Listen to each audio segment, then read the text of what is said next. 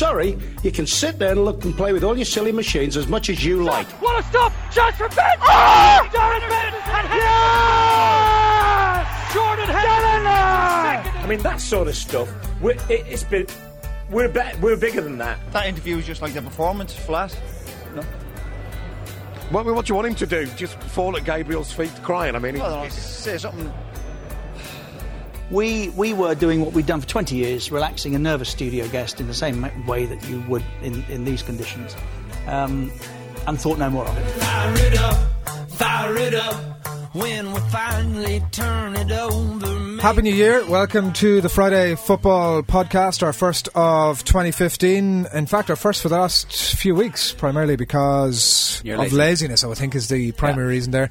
That's interesting comment from Jerry Gilroy, I have to admit. His first appearance on the Friday Football Podcast since God knows when. because I'm too busy to do it. Ah, busy, that's, schmizzy, that's whatever. Too busy to do the Friday. What that sort of a follow. message It's not like is I'm, that it's not sending like out lazy, to, lazy to our listeners, outside checking Twitter. You know, It's a poor message to be I'm sending to generally those outside who've... checking Twitter. You, of course are. The FA Cup has interfered as well. That you, you couldn't damned be FA Cup. the FA Cup. the magic of the FA Cup. It's still football, Dave, some would argue. the Friday some. football podcast. That is the voice of Dave McIntyre and uh, Jerry Gilroy as well. Happy New Year to you, lads. And to you. I don't know if there's a date cut-off point by which we Uh, stop saying this. week. Right, fair Yeah. enough. Uh, we didn't do a football podcast, obviously, in Christmas week, especially, you know, essentially, I suppose, just couldn't be arsed. Well, it was Stephen's Day. Could have done one last Friday. yeah, I was here. I was here. You were here. Was I? You were late. I was here early. I, would can't remember where I was yesterday. We just couldn't be bothered. Uh, and there was a little bit of tweet action as well, uh, wondering where we were. Some people saying they had to get back to the office. Your ma.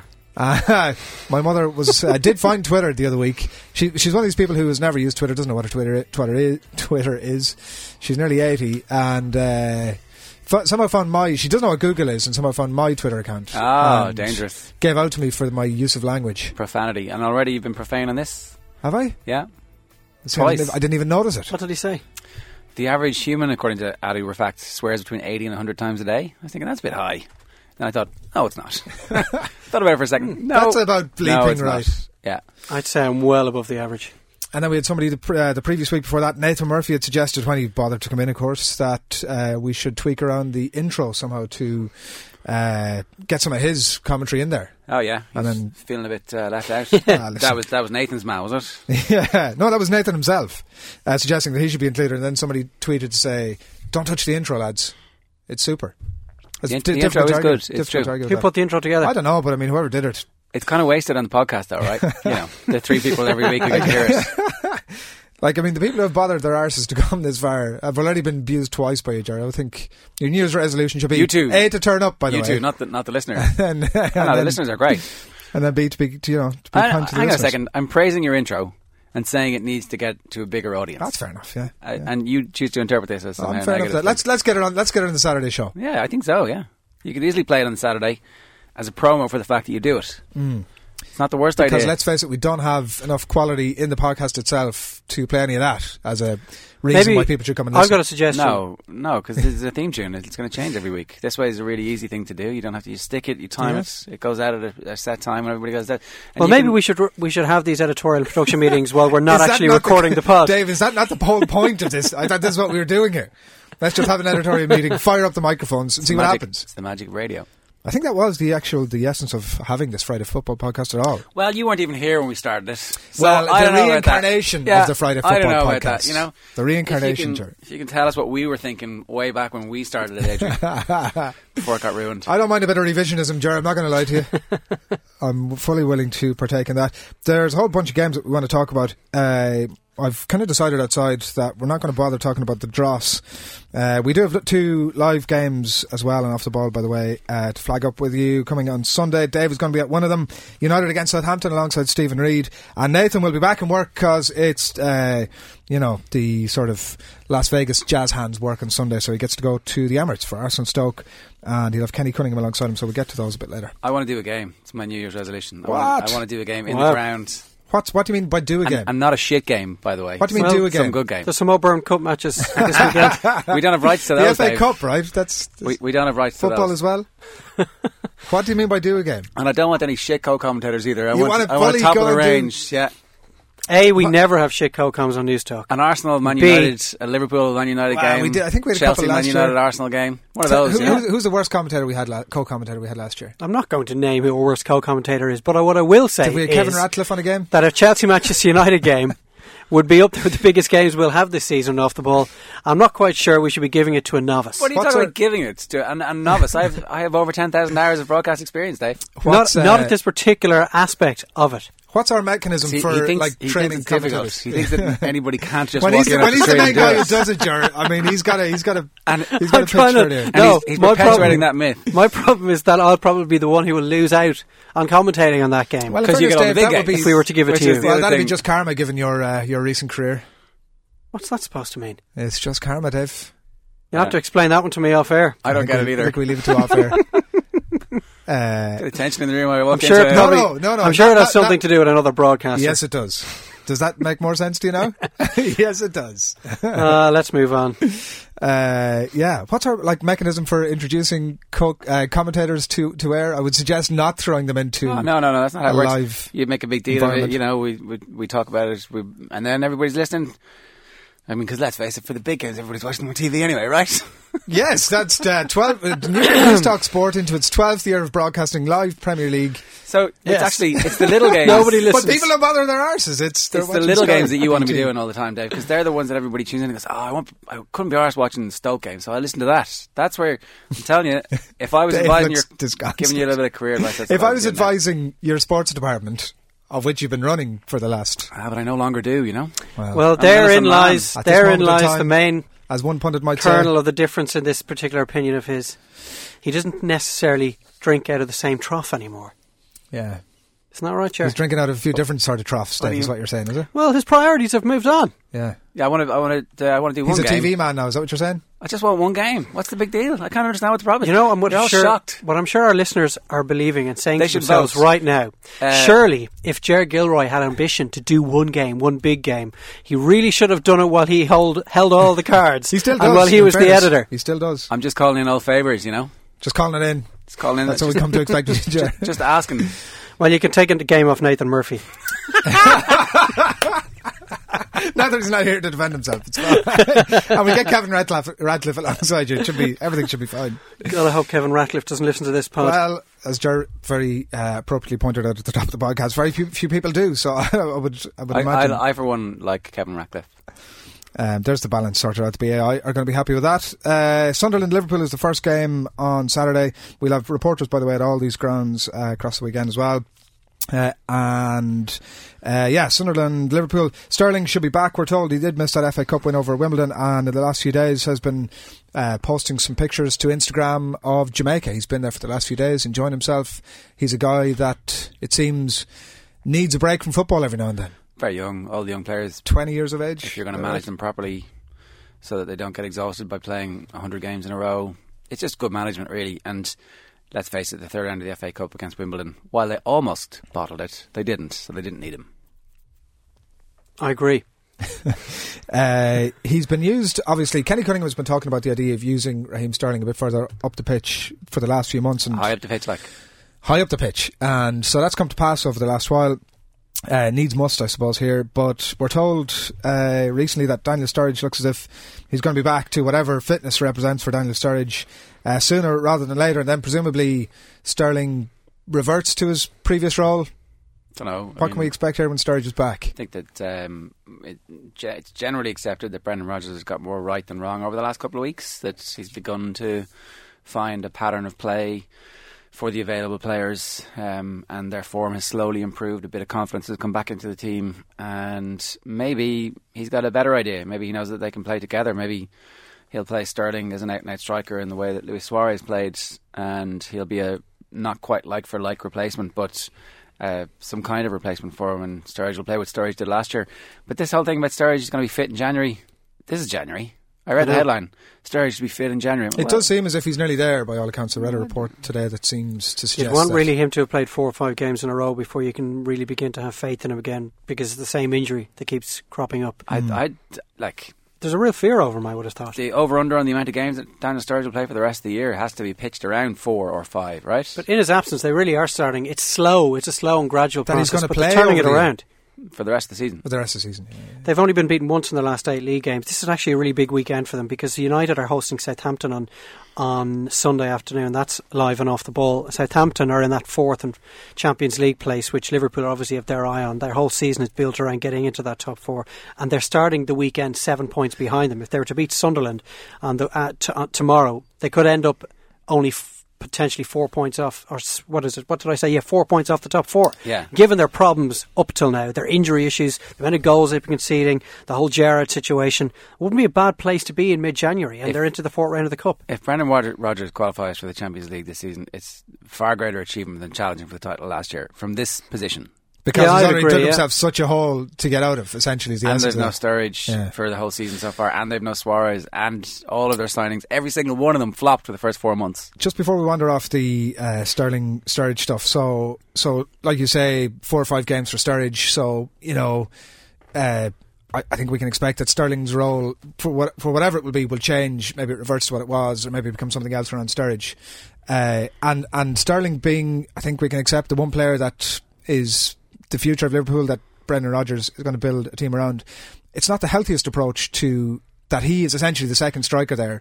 So when Sturridge is fit, he goes back to whatever that is, and then invariably Sturridge is injured again, and all of a sudden he's the striker. Well, that's assuming that He doesn't buy someone else, or, or that those roles are so cast in stone that somehow it's bad for his headspace because he's played a load of different positions and he's had a load of different responsibilities. And as a long term plan, though, surely you what- kind of Well, I don't think this is the long-term plan. This is the plan to get them through to the end of the season, unless they spent 50 million on a striker this month, which which they won't. No. Sterling last season, when he was coming in out from that wide area, he found himself in a central position quite a lot. Actually, Yeah. he got a lot of his goals from that position, and he's But deeper- clearly a a far bit mature than his years, a bit and he's deeper. well able to cope with these. mi- I think. I think you're making more of this than there actually is. It's, they're just minor changes. Those, I think we obsess about those specific who's playing and what role. Eh, Like they both, when they don't have the ball, they're both going to have very specific jobs. But when they do have the ball, they're going to have to go where the space is going to be Mm. created, and they have to.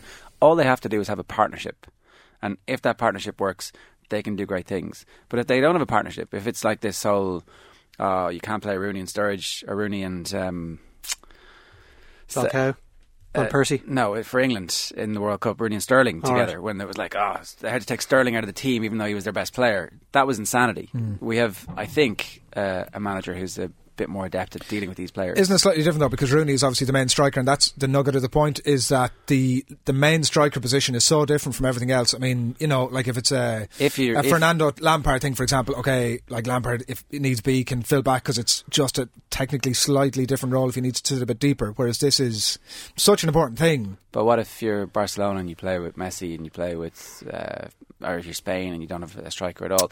Like, yeah, yeah, yeah. But in Liverpool's context, But, but Daniel Sturridge wasn't the out and out number nine for Liverpool last season. He picked the ball hmm. up in those inside left and inside right channels so often last season.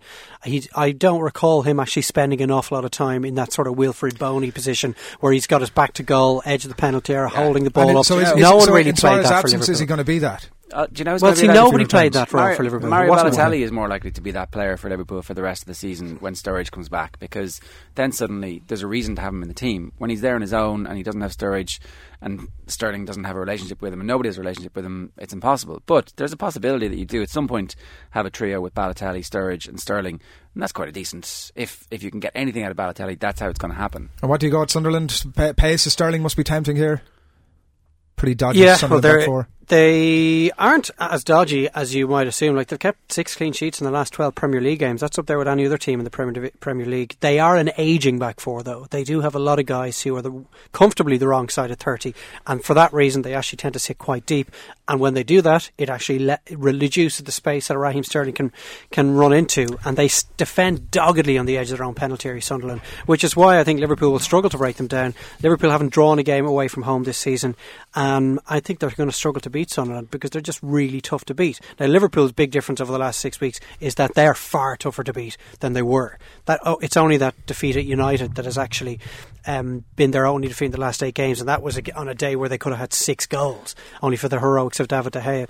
I would go for a draw in this game because I think that the two teams might cancel each other out. Has a scratchy nil all or one nil for somebody from a set piece written all over. I it. think so. I think so. Uh, we don't really. Oh, I know Dave mentioned it earlier, but I wouldn't really overly plan to speak a great deal about Gerrard. But before we leave Liverpool, uh, one of the offshoots of that, Brendan Rodgers has been talking about the leadership of Jordan Henderson, which I have to say, I was actually at some point earlier this season, I discovered that he was the vice captain, Right. and I was kind of a, a little bit taken back by that. Maybe that's just uh, coming Who from a else place will of, there be, a place of ignorance rather than anything else. But but what, what sort of a Don't say any other candidates. is, is Lovren? Is he? You know, is this? Is there something preventing him showing some kind of, leader, or is he just not that type of character? I don't know. Well, that's what I would have thought about Henderson, actually. That he doesn't seem to be. Now, clearly, last season when uh, Gerrard was out, he really came into his own in terms of his the leadership from a playing point of view. Yeah. But that's kind of that's been absent this year, and maybe that reappears when Gerrard eventually shuffles off or Yeah. shuffles somewhere else. There aren't a million other candidates at the moment, particularly in the absence of any good form from anyone. Yeah, Skrtel. God no, absolutely. You don't. Your captain is the man most likely to throw in an absolute clanger or get his forehead split open at any given moment, Or Richard dropped. Dunn, anybody? or be dropped. Yeah. I wouldn't have. Um, I would have had Richard Dunne as a captain, a Liverpool captain, maybe eight years ago. But uh, I wouldn't be looking at Martin Skrtel. He doesn't even captain Slovakia, does he?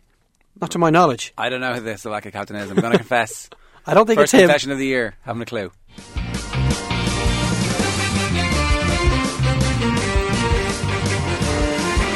Mi prefiero hablar en inglés. Yeah. Jaunty. Brendan Rodgers, uh, jaunty, eh? Name the uh, theme tune, Ger. Oh, it's a TV theme tune. Yeah, game show. Deal or no deal? You, did- we, you, we did this. What are you chiming Did in we? for? Yeah. I don't recall being asked this in the pod before. Well, if you ever bother to pay attention when you're actually on the thing, uh, deal or I'm no not deal. a mad no deal or no deal fan. It's shit. Ah, it's a long time since I absolute- watched it now. A long, long like time. just horse. Like the the personification of it's the cube do it as well. That the cube is a I've never person. seen the cube. It's bullshit. The cube is an inanimate object. This banker, I wouldn't imagine even exists. Uh, yeah. Somebody's talking on the phone. To him. And He's not that means making the, talking number, to the numbers up himself. He's talking to himself. I really don't think so. I wouldn't I be really terribly don't. surprised if he was He's talking completely- himself. I don't is. think he's plucking numbers out of his own mind. Do you not think that maybe in his other ear is the actual producer going here? Just uh, Well, what's the yeah, difference just then? Keep talking there for a minute. But there's no difference in the bridge. Why are we talking about this? because you're saying that he's actually talking to somebody at the end of that comedy red phone. Yeah, You and think he- that there's somebody at the end of that phone whose job it is So then- to watch on a monitor and then at the- and who's wearing a fucking suit with the dollar signs on I his don't when he hangs up the with phone, he also then relays some witty message that the banker was looking to deliver to the contestant. that's off the top of his head. I don't think it is. And also, by the way, he completely pitches himself as he's, oh, here I am on your side, the side of the contestant, oh, but the banker now, he's trying to get one over you. Complete bullshit. It's Yeah. his show, right? He produces the thing. No, he doesn't. He's Does he a- not? he's a hard. Uh, it's an Endemol show. Is that not his company? No, God, Don DeMol owns Endemol, Ah, who owns Big Brother and all. I thought there was some bastardization combination of Edmonds in there somewhere, but Well, this really is a podcast to end them all at the moment. Chelsea, real life, Dave. Chelsea, uh, Newcastle, or bullshit life. Chelsea, Newcastle, uh, at Stamford Bridge. Dave, there's a game you're going to be keeping an eye on on off the ball tomorrow. Uh, Newcastle still without a manager. We'd uh, John Anderson on last weekend. He was talking about the idea that uh, perhaps John Carver and Steve Stone are going to be kept on for the end of the season, but we read over the last couple of days that Rémi Garde has been recommended by Graham Carr, speaking of game show hosts, uh, the Newcastle chief scout. Talk show, technically. Yeah, Go uh, has been recommended by Graham Carr to uh, get the top job here. And John Anderson, I just want to play you this clip actually. It's probably the best way to, as I lean across the desk here to represent this point Good sound. about the uh, future of Newcastle. John Anderson talking to uh, Joe last weekend. Uh, Joe asked him who would actually want this job.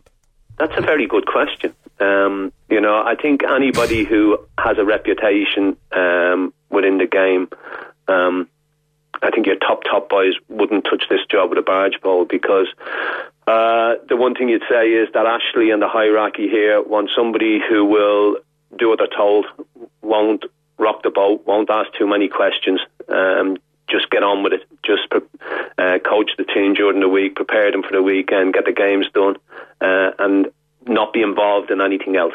You know, have nothing to do with players coming in or players going out. Um, you know, transfers that that's that would have nothing whatsoever to do with with the uh, with the coach. So, you know, it's very very difficult to see somebody who has a reputation and a decent reputation taking a, taking this job at Newcastle United. He's looking for a yes man, essentially, I think is the point that John Anderson is making there. I love John Anderson. I think he's one of the best contributors that we have, and he obviously is completely embedded in the football life up there and knows the ins and outs of the club. I just think that the the old school manager who runs the club is less and less happening in England, and that there are going to be situations where it's okay to work for an owner like Mike Ashley, who, okay, so through his own stupidity, lost about 200 million on the purchase of the club because he didn't do due diligence. But actually, it doesn't really matter to Mike Ashley because he's worth three and a half billion, and he's always going to be rich, and he seems to be a very uh, successful businessman. He's got zero-hour contracts in some of his shops in England. They're actually quite a disgusting thing, really, when you think about it. But and also takes the money from Wonga.com. But So- he's to be admired. He's Not- to, not is that what you're going to get it? He's to be admired for. no, I didn't say that at all. I didn't. I didn't say that, and No, I don't admire no. him for Yeah. that. So was, I thought there was a butt coming. Essentially, is the the he owns the club, and the club will be continuing, and he's not selling it anytime soon because no one's going to buy it. So uh, he, if you come understanding the parameters of the job, that's actually a brilliant job because uh, it's Newcastle. They have fifty thousand fans. They have one of the best talent recruiters in the world in Graham Carr. His ability to sign players and continuously sign players seems to be an unending uh, fountain of genius. So why the hell wouldn't you want that job? A top manager who's available would not be going to that But club. okay, you're talking about a, a select group of the maybe the Carlo Ancelottis of the world, or at that level. But if you're if you're Mick McCarthy, that's a dream job. If you're any I would think Mick manager, McCarthy and Mike Ashley. I I understand what you're saying, but that I, essentially you got to also be the right personality to be able to accept the fact that this is your role. to be honest, if you're a young European manager looking for exposure in the Premier League, this is an amazing job. This is an ideal job. if you're like a, a player who doesn't want to go the long circuitous route of having to watch lower league football, this is an amazing. But job. then it also means that Newcastle, be, because you are that up and coming manager, for example, uh, like uh, uh, Rémi Garde, Newcastle. The flip side of that is that Newcastle aren't going to be sure how good you actually are. How you actually are. You're not going to be a proven. I No. think is the point that Dave's making. no, that's fine. The, The part of the Newcastle debate that I disagree with. Firstly, I thought John Carver, the FA Cup third round match was his audition, and he picks a team designed to go out of the FA Cup. Now, whether he's being told to do that by Mike Ashley, I don't know, but I thought Carver was terribly naive and stupid in the manner in which he approached that game, and then tried to sort of bullshit his way through the post-match interviews afterwards. He's gone, as far as I'm concerned. He won't. He doesn't have a chance of getting the job permanently. They told he him may well get it. he may well get him though, alongside Steve Stone, because John Anderson, I think, will be spot on in that. The aspect of the Newcastle debate that I can't understand is this: Oh, well, Newcastle are safe. They're not going to get relegated this season. Their season's effectively over. Let's leave Carver and Stone in place. They're two defeats away from being potentially five points off the bottom three. If they go into a slump, and they are already in a slump that they've only won once in the last 10 Premier League games after winning those six games in a row in all competitions, that was the win over Chelsea. Before we know it, they could be f- maybe three, four weeks from now. They could be four points off the bottom three, and they will be in a downward spiral. The same sort of spiral which saw them get relegated six years ago when Alan Shearer couldn't cope with what happened mid-season when Yeah. Hughton was sacked. Mm. And I think Newcastle would be great odds now to go down. I don't know what they are to go down because I'm sure it's very much odds against. Could be four to one, given that they're in mid-table safety at the moment. They need to give get a manager who's going to ensure they don't actually drop out of the Premier League. And if they do, I think it would be hilarious to watch the reaction of Mike Ashley and the value of the club plummet. The people I, I care about most in this is Newcastle fans. It must be an awful existence to be a fan of a team in a one club city, knowing that their real existence is meaningless. Is there a possibility that if the right manager comes in, he can convince Mike Ashley to change in any way? That, But if like- it's a yes man that he's brought in, it's Yeah, hardly going to be the would type think- of character that I will would do think that. that's and like I would think in some ways the Newcastle are a product of Mike Ashley's interference. That very point that you make, that in some ways they're going to end up with. I mean, nothing more than a mediocre manager. Maybe they strike it lucky, and like Rémi Garde is the answer, and he is an up and coming guy who's willing to accept that I'm the head coach, really, and I'm not the manager as such. yeah, But I do, I do think that Newcastle will, will always be, a, pro- as long as he's there, whatever club he's at, will be a product of his insistence in being um, involved in the thing. They've Yeah. lost Papiss Cisse to the African Cup of Nations. They've lost Cheick Tiote to the African Cup of Nations. Tim Krul is back after his injury, but that's a positive. They've met. They've beaten Chelsea once in the last twenty visits to Stamford Bridge. So they're going to lose this weekend. I think it's going to be six or seven nil. I wouldn't be terribly surprised. Yeah. if This is an absolute hammering. This could be and a complete hammering. That triggers the speed, speeding up the arrival of Rémi Garde.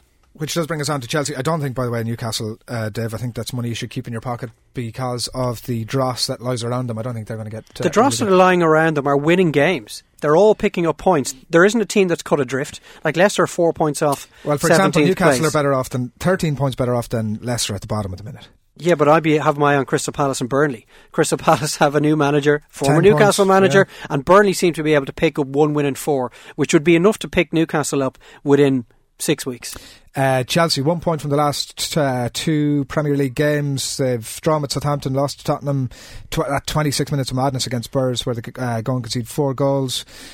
What are the thoughts about this? Is it this? Uh, you know, obviously the, the previous Newcastle game was the where the uh, they became the Vincibles essentially. Is this a little blip now, or is this pointing to something greater at Chelsea?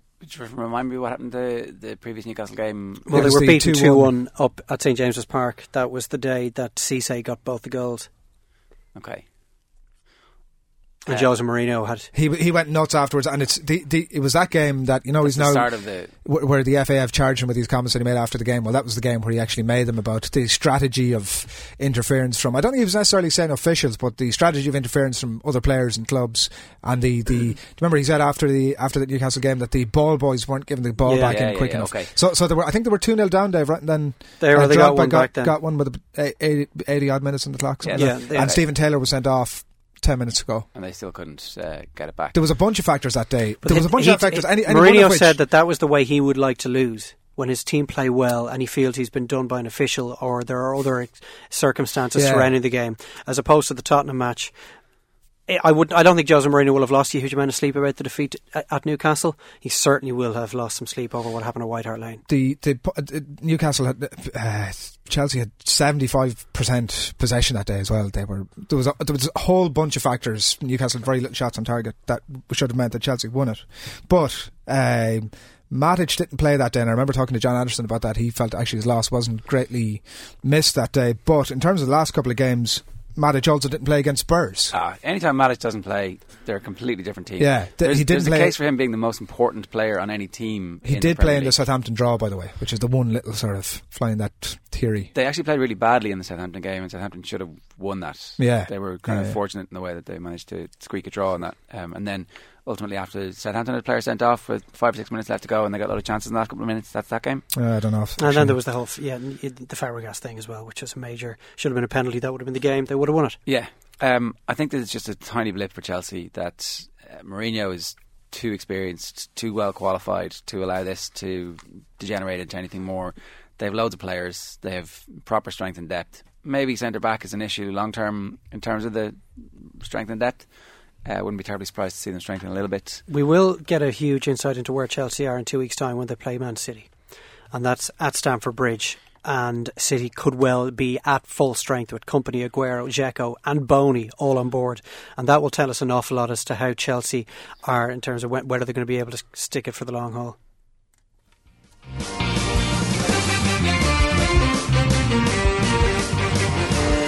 Um, very excited. I mightn't look it, but I am. A bit like ourselves, very excited. We mightn't sound it, but we definitely are. Uh, time to move on to the next game. Dave brings up the topic of Manchester City there at Everton on Saturday afternoon as well. And I think it's quite easy and straightforward to suggest that it doesn't really hold the same fear for City that it might have done um, last year. Everton's last four Premier League results losing 2 0 at Hull, 3 2 at Newcastle, 1 0 at home to Stoke, and 3 0 at Southampton. So four defeats on the bounce, conceding a bunch of goals. Those fixtures last season against both of those teams, home and away. Everton took six points off Hull. They took uh, six points off Newcastle, four points off Stoke, three points against Southampton, and scored an absolute hatful of goals along the way. What's changed with Everton? a lot has changed with Everton. He's certainly changed the way they're trying to play. They went a lot more direct actually against West Ham in the cup, and, and the media would suggest that the players asked him to do so, and it actually led to their equaliser towards the end of that game. And that could be that could be a game that might kickstart their season. But they seem to be trying to keep the ball an awful lot better, and that means things are a lot slower, a lot more pedestrian. So they're not playing to their strengths. And the strengths last season were the directness and physicality of Lukaku, and the width and the pace and directness from Leighton Baines and Seamus Coleman. Neither of whom were getting over the halfway line anywhere near as much as they used to be. They haven't had stability at the back because they've had any injuries to all four four of their recognised back four this season at times, mainly to Distin and Jagielka. Stones is out with a knee injury, and everybody was talking about how great he was going to be last season. Gareth Barry's a year older, and he doesn't seem to be the same player. He seems to have lost his legs in, has, the, yeah. in the between seasons. Since they signed him permanently, and he doesn't have the same go about him when he has doesn't have James McCarthy Hmm. alongside him, and I think Stephen Pienaar is a massive loss for injury and form reasons. There's a combination of the two that he hasn't been in the team, and like Liverpool. I know I've gone through about five or six things, but I think it is a whole combination of things that means that they're not the force they were. They very much overachieved last season. They went on that incredible run of victories towards the end of the season when they beat United and Arsenal in consecutive games, and they're below where they should be. But it was only naturally going to be a consequence of what they did last season that they'd come down a level or two, and they have to play in the Europa League. Our resident Evertonian was like uh, Colin Parkinson was turning on Martinez on the show on Thursday night. Uh, called him a spoofer Wow. and a bit of a spoofer. Right. Didn't- go full, Yeah. not full hundred percent spoofer just yet. Uh, and yet also was like, I wouldn't be surprised now if they get a result against Man City, just to show you how uh, this is like Martinez is brilliant. Everything going to qualify for the Champions League at the start of the season. But is there a serious point in that that at some point, like all the things that Dave mentioned, and some of them are to do with form, obviously, and, and these variables that quite clearly, you know, maybe Martinez can have as much impact on as he might like, but do some of these factors ultimately find their way back to his door? Yeah, look, I, I think spending 26 million on Lukaku is ultimately the wrong thing for a club like Everton to do. Mm. They could probably, having loaned him last season and done so so well and done so successfully, sign somebody else on loan of a, an up and coming stature for nothing and spent that 26 million on I don't know who. But, But then he was a guy, and, and, and like hindsight is great and all that, but he was a guy who had proven that he could do it for them. Oh, so more goals than Alan Shearer, yeah. more goals than Thierry Henry, more goals than whoever else at, at that stage of his career, and everyone was like, "Oh, he's." he's It made a bit of sense. It wasn't. It wasn't like an Andy Carroll. It wasn't. Uh, no, it wasn't like an Andy Carroll, but at the same time, that's very much going away from what was very successful for them last year, where they built a squad of players and they did it on the cheap. Now, maybe to progress, you've got to spend 26 million quid in a striker, and it just hasn't worked out for him. Uh, I don't think he's a spoofer. I think he's a really good manager. I think he's gone through a difficult spell at the moment. The injuries are clearly an issue. But if you're going into the season with a kid in Stones, granted a very talented one, and a 37 year old in Distin as two of your main centre backs, Mm. there's something wrong there. Yeah. Your squad is thin. Although Dave thin. is quite impressed consistently with Distin, I think Dave, I'm right? You're I think he's he's We've insanely quick. before. He's Yeah, insanely yeah. Maybe quick he's for a just quick and- 37 year old. Like he's one of the quickest defenders in the Premier League. He, he's defying his age, but. The injuries he's picked up this year are an illustration of his age. The, we talked a number of times on the pod over the last three months, four months. The tipping point would arrive in Everton's season when they were out of Champions League qualification contention, Yeah. and that the Europa League would represent their best chance of actually making the Champions League next season. And I thought that would mean they might be seven or eight, nine points off the top four Yeah. and safely in mid-table, Yeah. and they could maybe take half an eye off the Premier League and go, look, we're going to win this European competition. They're four points off the bottom three. I'm not suggesting Everton are going to get relegated, but they have to pick Everton up some and points. Newcastle down. I can see the headline now. Well, Everton are in a worse, an awful worse, worse position than Newcastle are. They're 13th. They're four points ab- off Crystal Palace. And they've picked up four points in the last 24. That's relegation form. Their And they're fixture right- list is terrible. and they're ripe for picking as well, aren't they? Oh, everyone fancies a crack at Everton. No, now. but I mean in terms of the uh, transfer window. Well, I don't think they'll let anybody go. They won't. It could cost them their Premier League status if they were to let Barkley go, if they were to allow Coleman to go. That just it won't come- happen. But there comes a point where that conversation isn't about whether they want to let them go or not. There Uh, well, no, look, I think clubs if are the price is proven. right. Manchester United, Liverpool, they've proven in the last 12 months that if you want to hold on to a player, you will hold on to him. And they can let the boys go in the summer if they want, but Barkley and Coleman and the other players will If not you're be going anywhere. Seamus Coleman's agent, what are you doing? This this transfer. Well, window? he's only recently signed a new contract, so I don't think they can go into him looking for some more money. He, I don't think Coleman or his agent can do anything over the next, what, today's the 9th of January, over the next 21 days. I think if you're Seamus Coleman, Seamus Coleman's agent, you're looking at Everton that are going backwards from last season. You're looking at all these links with all his best teammates going to other clubs. You're not hanging around to be the last man out the door. I agree. I think if if you're Seamus Coleman's agent, you're on the phone to Louis Van Gaal going, he, he's your boy. He's exactly the prototype of the player that you want. And you know what? Everton, they're they're in a bit of a weakness. There's just a little bit of weakness right Yeah. there at the moment. Let's, go, let's do a deal now and, you know, go in the summer. No, get him out. Get him out the door now. the same the club done. that behaved so pathetically when it came to trying to bring Baines and Fellaini to Old Trafford. I don't think Everton are going to do any deals with Manchester United this month. Uh, the same club who paid way over the odds for Fellaini and Everton looking at them going, yeah, great, come on in, lads. There's lads, there's zero chance that Coleman is leaving in this window. Zero. If you're Seamus Coleman's agent, though, you want it his to happen. agent can. Um, I'm not. I'm absolutely not disagreeing with that part of it. Well, that's what I was saying. but there's no chance it will happen. There's no way Everton will sell. From a, a Everybody has their And, price. and if that, that sort of a deal would be one that would end up going right to the end of the window, leaving Everton with very little, if any, time to spend the money wisely on better players. and All the more reason to get it done this in. weekend. All right, Jim White, let's give it a break for the minute. Uh, let's talk about City uh, from their point of view because after Everton, they've got Chelsea and Arsenal before the end of the month. They've had a decent run of games, actually, up to this point. Uh, Dave, you'll be with Keith Andrews doing that Arsenal game and off the ball. Um, City uh, have Aguero and Dzeko back in training, we're told. Kompany could be back in the mixer this weekend after injury. They've gone and bought Bony. Stevan Jovetic has to come out of the Champions League squad. I'm like, if I'm Stevan Jovetic, Yeah. I'm going, what the hell? I had three games. like like how much sense does this make that City go and buy Bony that so so I think I'm right to say that to do with these financial fair play rules that they've got to squeeze an extra 14 million out the door somewhere to make sure that they're fully within regulations here. Like surely there are other more like in in so much as any area is needs urgent addressing for Manchester City surely there are other areas that City defensively for example could I do don't, I don't know if they're adding a bit of ballast. I don't know if they're actually that bad defensively as everybody says. not Uh, that bad but but the one area where you might make an argument where they could do with strengthening. So the, the a couple of the signings have been ridiculed from the start. Demichelis last year was a complete failure, and actually it turns out Demichelis isn't that bad. Hmm. Uh, is it Mangala, the other guy they spent thirty million on? Yeah. Mm. Awful, completely useless, never going to make it, and then starts to play a few games, and they ease He him will in. come good, I think. And so suddenly you're actually like they don't have that many difficulties there. They've got mediocre, I would say, very mediocre substitute fullbacks, and maybe a sub fullback who's getting 120 grand a week should be better than that. But when they had no strikers, they had to turn to an 18 year old kid whose name we all had to learn how to pronounce, and never quite got the Po- truth. Pozo.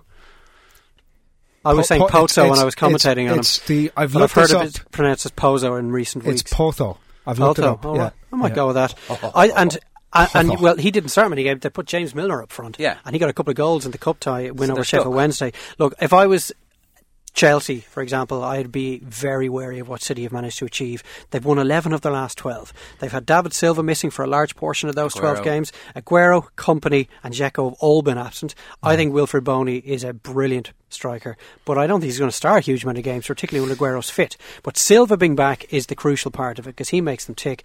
And if they beat Arsenal and Chelsea in the next two weeks, I think they're going to win the Premier League. They've got the best away record in the Premier League, and they're going to show that this weekend as well. I think they're going to draw with Chelsea. I think they'll win the other two games, no problems.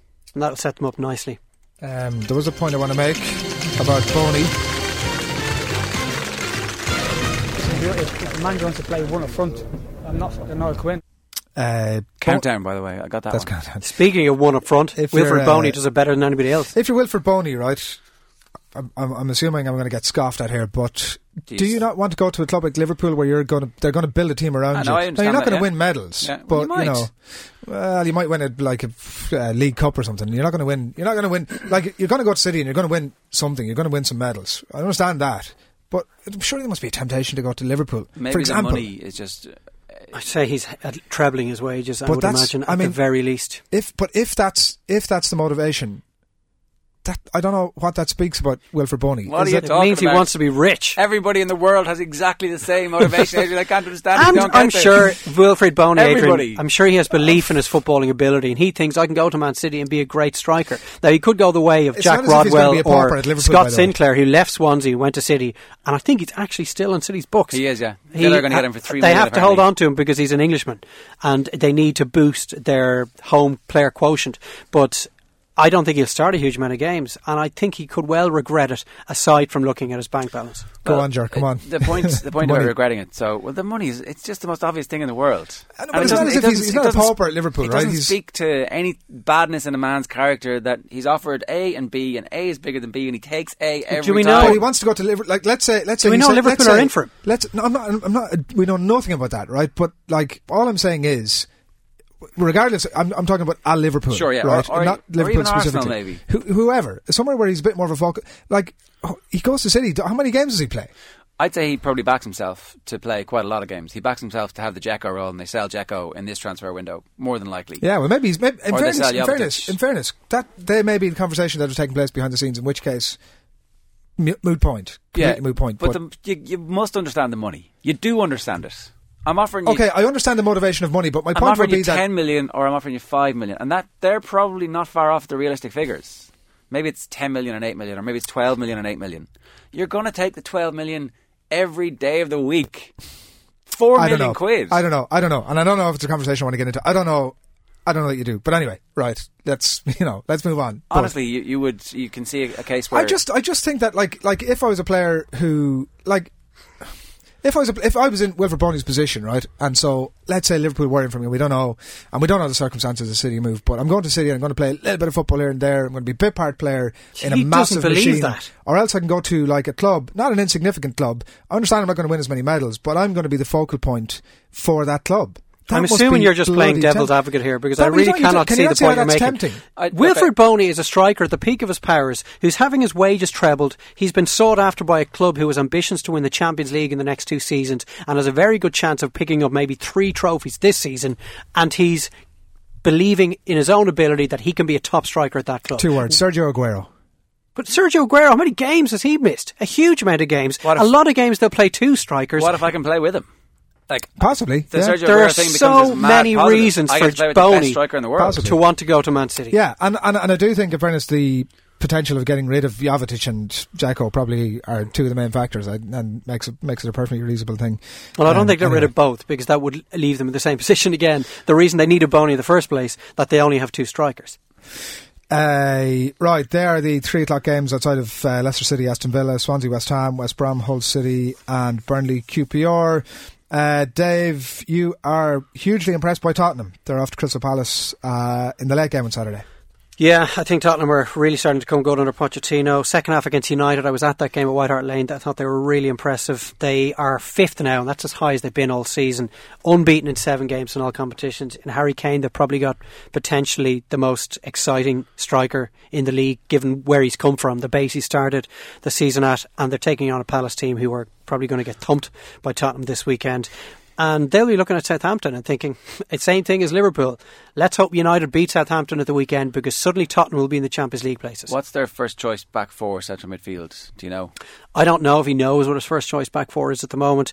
Vertonghen seems to he's back in out of the cold, and he was brilliant. Pretty much only playing Europa League games around October and November. Kaboul is completely gone. He's the club captain. Yeah. He's out in the cold.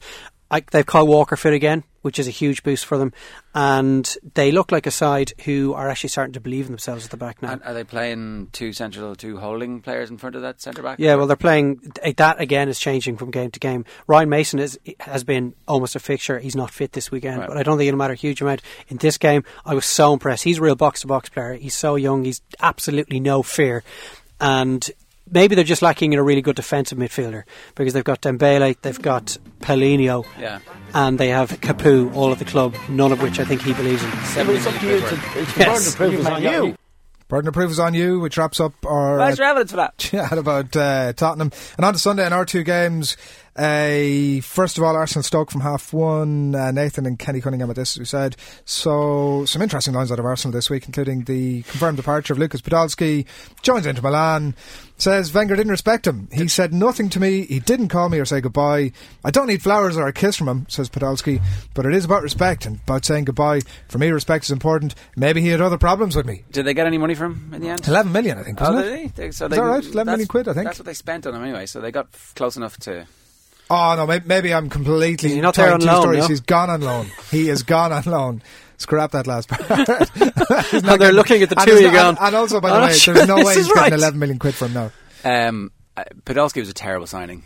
He, his club form at Bayern Munich when Bayern Munich signed him was abysmal, and anybody could see that he needs to be the star in a small team. He's got small town syndrome. I yeah, because Wenger presumably bought it was Cologne, I think. It presumably bought him Uh, th- with the idea that he wasn't going to be the main. The and main he'd looked as player. settled as he'd ever been at club level. Like even go back to the World Cup in 2006 when Germany hosted it.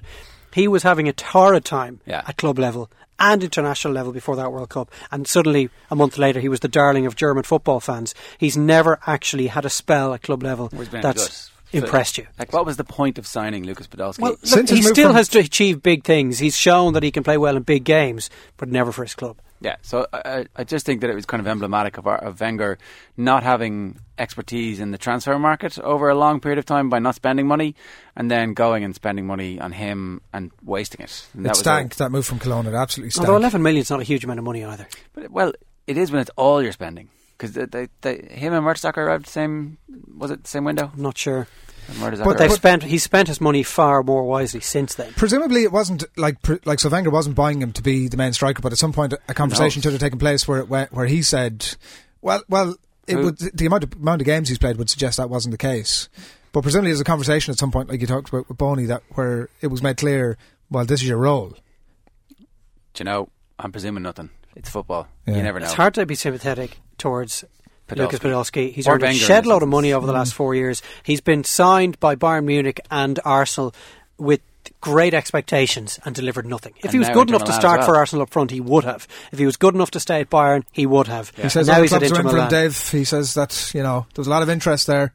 Says Lucas Podolski. I would love to know. I'm sure there was a li- lot of interest. Clubs queuing to pick him up, but none of them would have been anywhere close to being the top clubs in Europe. Szczesny having a fag in the showers is actually far more interesting. Yeah, right? that's hilarious. like, this does not speak of a team who believe in discipline, who have Did a he get fined ten? Was it ten? 20 Twenty grand he was fined. This is. Um, did anybody read the the article? Was it last week? Uh, was it Blyth Spartans? The list of fines Yeah. that they, they two quid for Having being late for shower. training. It was having a piss in the shower was a couple of quid.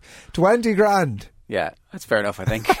really? Oh, 20 grand? complete- for Jack having a- Wilshere would be a uh, cigarette in the Smoking in the dressing room. Jack like- Wilshere must be another one who's The team up a I used to play those along the rugby for in school, some of the lads used to have a smoke in the showers. Like this is incredible. Hmm. A goalkeeper, an international goalkeeper, who suppose he knows he's always under pressure. I don't think Szczesny's ever been in a position where, say, like De Gea is at United now, where he's comfortably the best keeper at the club, if not arguably the best keeper in Europe, and he is unrivaled. Szczesny's looking over shoulder the whole time. There's always talk that another goalkeeper's coming in. There was talk that Valdes might be coming in before he actually signed a contract at Old Trafford. Yeah. Of all the guys to put himself in that position. And at, at the start of the season, I was kind of out on him, but over the first four months of the season, I was like, this guy's very good. So he's, he's maturing as a goalkeeper. Aspects of his game are improving. And then over the last couple of weeks, you're like, what a dickhead.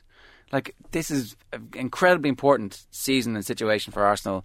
And here he goes off and has a cigarette in the I shower. I think you've completely summed up Szczesny's career essentially because I think everybody had, you know, shows huge potential, great capacity, but at times the capacity to be pretty average. And as a young goalkeeper, maybe you just have to accept that there are very few goalkeepers who, at 22, are amazing and have the level of consistency that, say, De Gea has, or uh, or Very few others. Courtois. Joe Hart certainly doesn't have it. yeah, Courtois does. Um, but Szczesny was getting there at this season. You kind of felt like he was beginning to command his area and help that defence out a little bit. The guy who's actually going to be opposing him tomorrow or on Sunday, Begovic, I think is the kind of guy that Arsenal should have signed two, three years ago. Yeah. Their record at home is astonishing. Or they haven't lost since the opening day of last season. Villa, that guy. No, um, against Villa, which is an incredible record. But at the same time, they haven't reached this stage of a Premier League season with the points they're currently on for 20 years. So there's a lot right and there's a lot wrong with what what has happened with Arsenal so far this season. But they're going to win tomorrow. It's the Stoke games are always a complete mirror, a reversal of each other. They They, sent a struggle at Britannia and they hammer them at home, and that's going to happen. Stoke are missing Mohamed Diouf. He's gone to the African Cup of Nations as well, and he's been huge for them. And um, Bojan has not been fit for the last three weeks. So I think they are going to get hammered I don't. I on don't. Sunday. It's You be reckon close. Mark Hughes is going to be a happy camper by the end? well, uh, a happy camper in so much as Mark Hughes ever is. That I think if Arsenal win this, it's going to be in the last 10 minutes. I don't know. I think they'll score early, and that'll be the end of it. But it'll be a great game. Tune it's in. off the ball. Not a crap game. the kind of game that Jerry Gilroy should be commentating on. starting Borussia Dortmund. No. Uh, the other game on Sunday that Dave you'll be at alongside Stephen Reed, Manchester United against Southampton. Don't have a huge amount of time on this one, but in some ways the most ideal season I might suggest for um, Van Gaal and for Ronald Koeman to be trying to guide their respective teams through a transition here that you know the great there isn't the most fantastic amount of quality around them so it does give them a little bit of room to make the mistakes they're going to make in terms of personnel and style etc that this is probably the most ideal season for them Um, I wouldn't have thought it was ideal for Koeman in that he was coming into a club that had lost so many of their best players. But but ideal in that the other teams around them aren't what they were in previous seasons. In fact, even Chelsea and City at times have shown. Yeah, if you're looking to break back into the top four, from a Manchester United point of view, I'd agree because all of the teams that were going close last season, Everton and Liverpool and Arsenal, are nowhere near at the level they were last season. From a United point of view, it's all starting to come together for me because I think they had, this weekend they could have Di Maria, Fellaini, Blind, Shaw,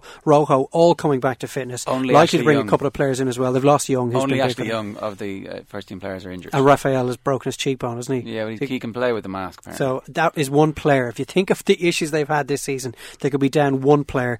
So they're unbeaten in their last 11 games, Southampton. Southampton haven't actually won at Old Trafford, I think, since 1988. So that is some record that United are defending. Letis? Was it Letizia Kid? Um, I have it down here somewhere. The guy who got the winner. I can't. I don't know it off the top of my head. But United probably was. I think. Uh, They've United picked up twenty accounts. of the twenty-four points on offer at home this season, and I think they are going to play far better than they did in the game at St Mary's, which they probably should have lost.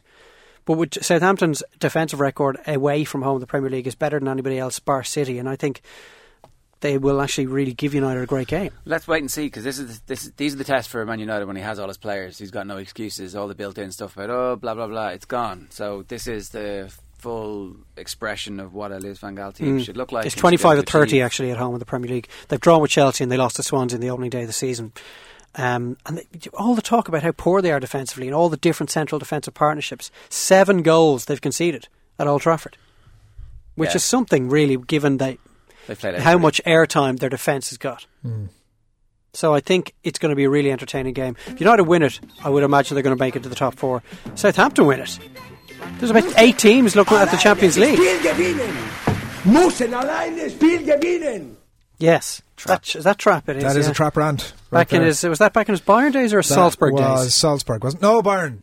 Ooh, think it was Bayern. Bayern. Yeah, it was Bayern. Yeah, yeah, yeah, yeah, yeah. Standing behind the uh, desk with the many microphones in front of him, thumping the desk at various points. Not uh, his his sort of cross Italian, cross German, as we came to discover ourselves sometime after that. Um, I'm sure you've both gone and done your trebles. I have. I Silence think from other parts of the room. Go on, Dave. What have you got? I've gone for Tottenham to be Yeah. to win at Palace, um, which is actually decent odds. They're six to five Tottenham to win up the road at Selhurst Park against a team in the bottom 3 Mm-hmm. I think that's giving money away. Arsenal have in there at nine to four on to beat Stoke, and I think Man City will beat a really struggling Everton. Comes to just over five to one. That's pretty good. I've gone for Tottenham as well. I also went for City and a, I went for Chelsea. So um, I don't think there's really a huge area for. That will uh, be around five to one as well. It's There's- four to one. Yeah, There you go. yeah. Uh, Burnley to beat Queens Park Rangers. I haven't actually, by the way, got any of these right at any week up to here Ever. ever this season. Well, the treble is very tricky. But I've I've gone for like three and fours to one every week because I just want to get one, and then I'll you know get expansive after that. Like Go a, on, like Bur- a teenager sex life. Burnley describes against- my life very well, Jared. Burnley against QPR. Burnley going to win that. Uh, I'm, I don't know what the odds are. Does anybody have a page open? I've just closed it, unfortunately. Oh, good man. But they will be odds on QPR's away. That's- away record that's a- is that's- abysmal. yeah. Go on. Absolutely. What else are you going for? Swansea to beat West Ham at home, Hmm. Even if Bony's not playing, and Arsenal to beat Stoke. Yeah, they have. Um, Gomes. it's for sale as well. So I don't know. I don't know who they're going to play. Lads, uh, absolute pleasure. First Great of to the be season. New as you Year. to go on. Kevin Ratcliffe, if you're listening, we apologise. We will be back to you at some point. Wee business. I never mentioned him. Good luck.